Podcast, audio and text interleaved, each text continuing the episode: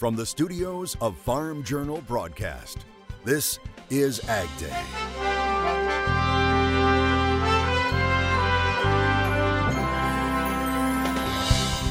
Two great tastes that go great together. It was like a lot of like a lot of inventions, you know, it just came about. See where cookies and cream ice cream may have been born. The tariff battle may be heating up again, how the EU factors into the latest debate. As the world remains focused on what's happening between Israel and Hamas and the world markets that hang in the balance. What if all of a sudden this starts to bring the entirety of the Middle East into the fight? The latest right now on Ag Day. Ag Day, presented by Pioneer. What's next happens when blood, sweat, and tears meet rain, wind, and sun. Pioneer. What's next happens here. Good morning, I'm Clinton Griffiths. Happening right now, Israeli troops are gathering near Gaza. It's ahead of an expected ground offensive against Hamas militants. And as the fighting between the two countries grows, many are watching to see the impact this will have on global markets. Agday's Michelle Rook joins us. And Michelle, has there been any commodity market reaction yet? So far, there hasn't been much of a move in the fertilizer markets due to the Middle East conflict. However, one fertilizer expert tells me that it's an important region of the world for fertilizer production, and so it's being closely watched. So far this fall, nitrogen and potash prices have been 50 to 60% below 2022. So, just when the fertilizer market looked like it was starting to normalize, another potential black swan enters. The Middle East is a big player in fertilizer production, and Israel alone is the fourth largest potash exporter. So, if the conflict with Palestine starts to spill beyond the borders and escalate, it could quickly push up prices. What if all of a sudden this starts to bring the entirety of the Middle East into the fight? Now, obviously, the market is going to be more focused on oil shipments to the Persian Gulf and to the, you know, out to sea that direction. But there's a lot of fertilizers produced in that region that goes through that corridor. Uh, I think uh, just over 50% of all the tons of urea around the world that are produced are coming out of that region. So that's something we need to watch. He says the conflict has had an impact on fertilizer producers because the cost of energy, including natural gas, has gone up as those markets put in war premium. And now we're starting to see that cost of production go up. For a lot of areas, all that does is chew into the margin for the manufacturer. But when you start to look at Europe, who's been that swing producer, now we're getting back to worried about does this start to reduce operating rates? Does this kill any chance we had of further restarts there? Linville says the fertilizer market is also watching the outcome of India's tender, with prices already dropping in anticipation of China filling the order. He says if they do, it could further pressure prices. I'm Michelle Rook reporting for Ag Day. All right, thanks, Michelle. A tariff dispute between the U.S. and Europe could come to a head later this week. That is, President Joe Biden plans to host a one day summit with European officials.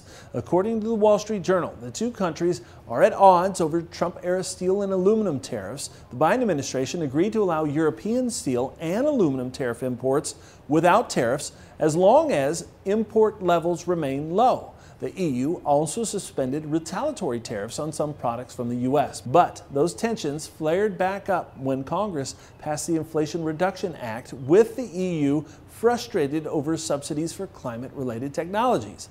Also complicating things, the U.S. wants Europe to add tariffs to Chinese steel, saying steel from China is causing too much supply. Now, according to one economist who specializes in trade, this all stems from the start of the trade war. Since then, tariffs between the U.S. and China have stayed at about 20% on both sides as China continues to target agriculture. An issue is that the United States is heavily reliant on uh, uh, exporting agricultural commodities to China. So we're reliant on China as a large market. Vice versa, China is not as uh, dependent on the U.S. market for its exports. It's, it's exporting the products all over the place.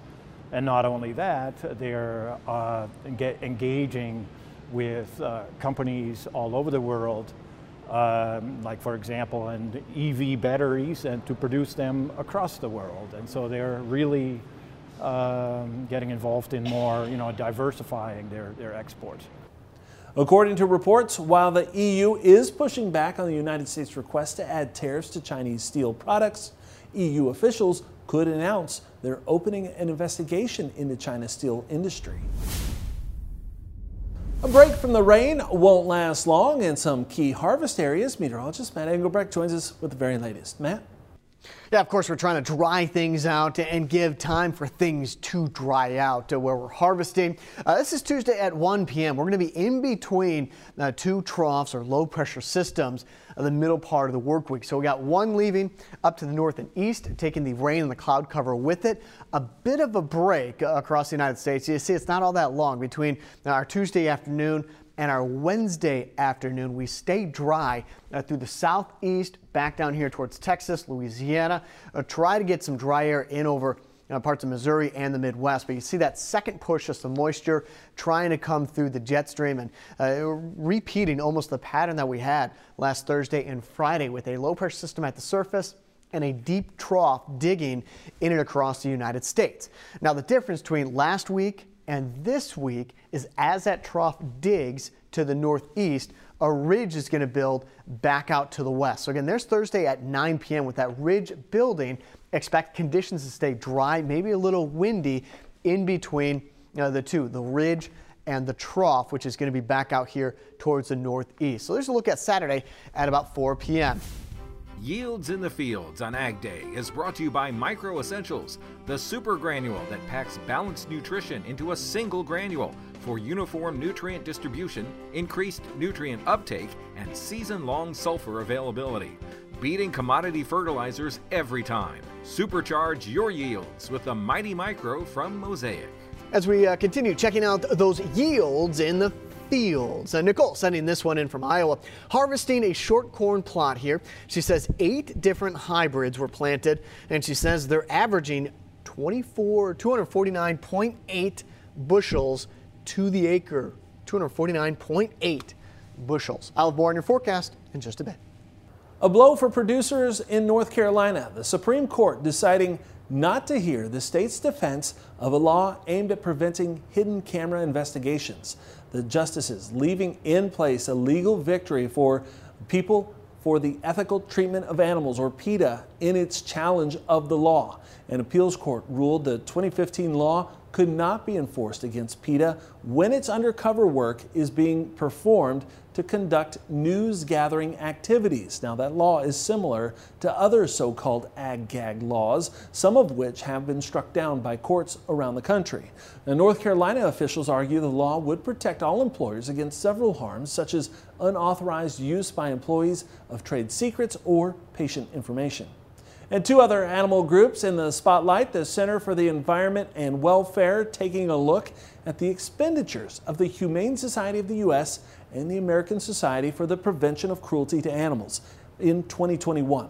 Now, it reports the Humane Society of the U.S. budget totaled approximately $138 million. You can see the breakdown of that. The report claims it sent $1.6 million to pet shelters and the report says those donations only went to 18 states.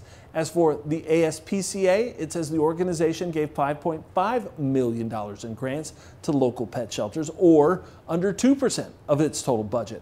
The grants reaching pet shelters in just 29 states.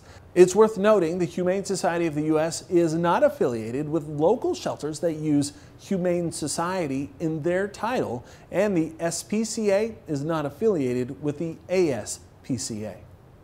What is the number one ag producing county in the nation? Well, according to an annual crop and livestock report, it's Tulare County, California. The report says Tulare County reported $8.6 billion in gross revenue last year, while nearby Fresno County reported just over $8 billion.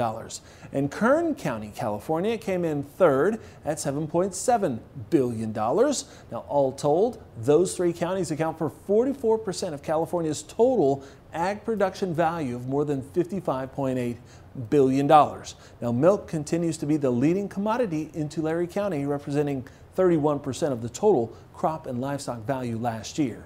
It's reported fruit and nut crops were a major factor in the increase in revenue, with their value increasing to over $4.5 billion in 2022. Well, it was a mixed day for markets as livestock and grains trade opposite directions. We'll talk pricing trends coming up next. And later, we're off to South Dakota where this campus creamery continues to pump out fan favorites. That's today in the country.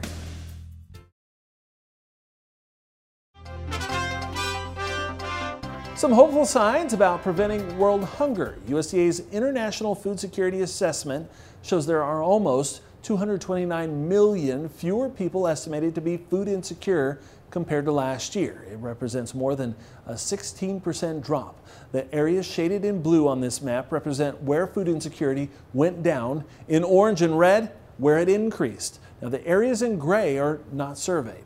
It says the improvement is due to an average annual income growth of 3.7% for counties included in the assessment, and it says a drop in the price of vegetable oils also helped. USDA reported that Mexico purchased more than 7 million bushels of new crop corn on Monday, but it wasn't enough to push corn prices higher. Michelle Rook is back with more in Markets Now.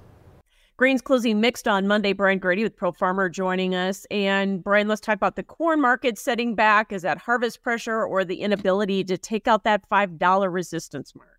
Yeah, I think it's the latter. Uh, until we take out five dollars and, and, see if there's some buy stops above that level, uh, we're probably going to struggle uh, and to get through it. And and uh, so we just kind of in, in, wait and see mode. I think harvest lows are in place for corn. Uh, I just don't think it's it's going to be a sharp shot to the upside unless we get some sort of external factor that comes into play. Yeah.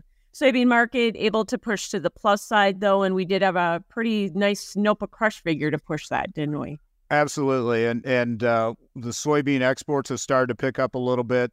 NOPA crush, uh, like you mentioned, a record for September, and and so that's a good strong start to the new crop marketing year. And uh, you know, it gave us a boost today. Not a huge boost, but uh, definitely gave gave the market uh, a little bit of oomph. We did have a higher weekly close though last week. So does that kind of confirm in your mind, Brian, that the harvest low is in in soybeans too, just like you said with corn? Yeah, much like corn, I, I do believe that harvest lows are in place, and you know uh, that that can change. But uh, for now, I think that uh, the market does try to grind higher and and uh, on both corn and soybeans. Yeah, and what do you make of uh, the soybean meal sales that we've had here recently in that market? Well, uh, they aren't very typical. That's that's the first thing is that uh, we we don't usually see those sales in excess of 100,000 metric tons, and, and we've seen a couple now, and, and so that's price supportive. Uh, it all goes back to the fact that Argentina, uh, the world's number one exporter of, of soy products, uh, had such a short crop last year, and it's driving more demand to the United States. But the other thing is, we got to price levels that are values to the end user. Soybeans just like corn running up into resistance, though, $13 mark, we can't seem to take that out or close above it. What will it take? Yeah, I, I think these key uh, technical levels probably come into play as much as anything. We all know what the, the seasonals are right now. We're you know slogging through harvest and, and trying to get that done. Uh, so we're transitioning from a, a new crop supply situation here in the United States to an outlook for South America supply situation going through our key demand period for soybeans. And, and so it's, it's one of those transition periods. And, and when we get into those, I think the technicals do play a bigger role. Thanks for joining us. Brian Grete with Pro Farmer. We'll have more Ag Day coming up.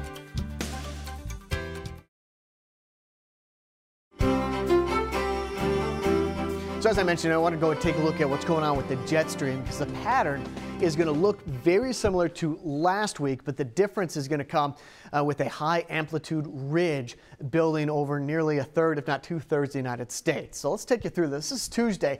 You got a low pressure system, and this was January, February, or March. We'll be talking about a decent nor'easter taking shape Wednesday and Thursday. Low pressure system at the surface exits to the northeast another trough digs shallower compared to the one that just came through through the Midwest on Thursday. But you're starting to see that pattern set up where we go with the high amplitude ridge back uh, onto the west coast with heat and quiet conditions back under the ridge and the trough sinking down here to the south. So that's going to continue to dig to the south into the southeast into Saturday. Possibility of maybe even a, a cutoff low that is going to be stacked from the surface all the way up to the jet stream. As we found out, uh, as we know, these things are very difficult to move, especially when they become closed and they're stacked from the surface all the way up to about 40,000 feet. So what that means, this is going to sit here while we continue to amplify here, which means that ridging is going to continue to move uh, to the north as uh, pieces of energy stream right down the jet stream. But you can see by Monday and Tuesday of next week, some soft ridging in behind that cutoff low.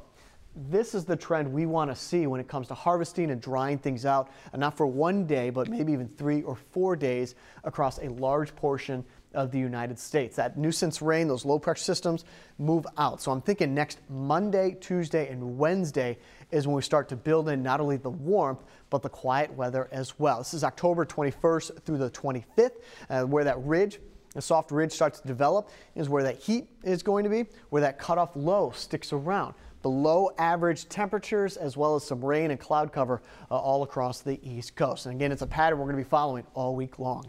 Start off take a look at Gordon. Mostly sunny, high around 77 degrees, low of 42 degrees. Uh, Ashland, Kentucky, partly cloudy, high around 61. Garden City, sunny, high around 81 degrees. USDA reset its expectations for milk production and prices. We'll have details next. And later, how a fan favorite flavor of ice cream may have gotten its start at a South Dakota University creamery. Today in the country.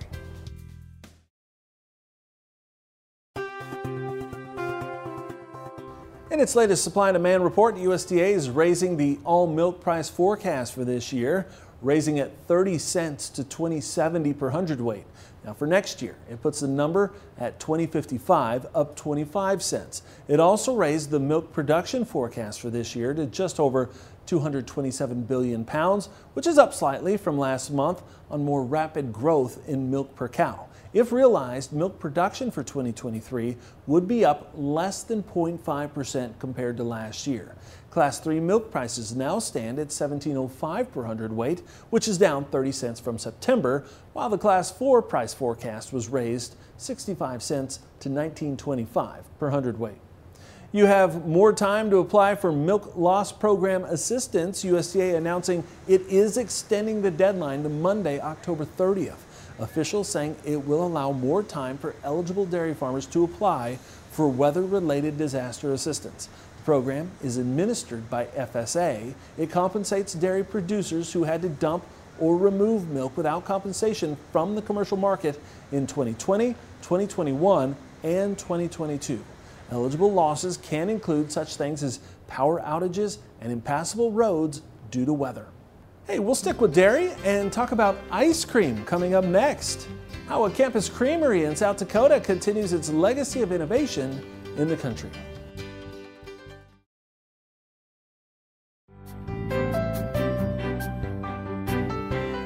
Americans consume about 12 pounds of ice cream per person per year. Uh, it's a dairy derived treat driven higher by an ever growing list of interesting flavors. And as Farm Journal's Tyne Morgan shows us, one of those popular combos might have gotten its start on the campus of South Dakota State. Walk through these doors at South Dakota State and step into an ice cream lover's dream. What you're standing in right now is the Davis Dairy Plant. It was opened in October of 2011. And the dairy plant itself, the dairy store, the dairy program goes back about, I don't know, 135 or so years.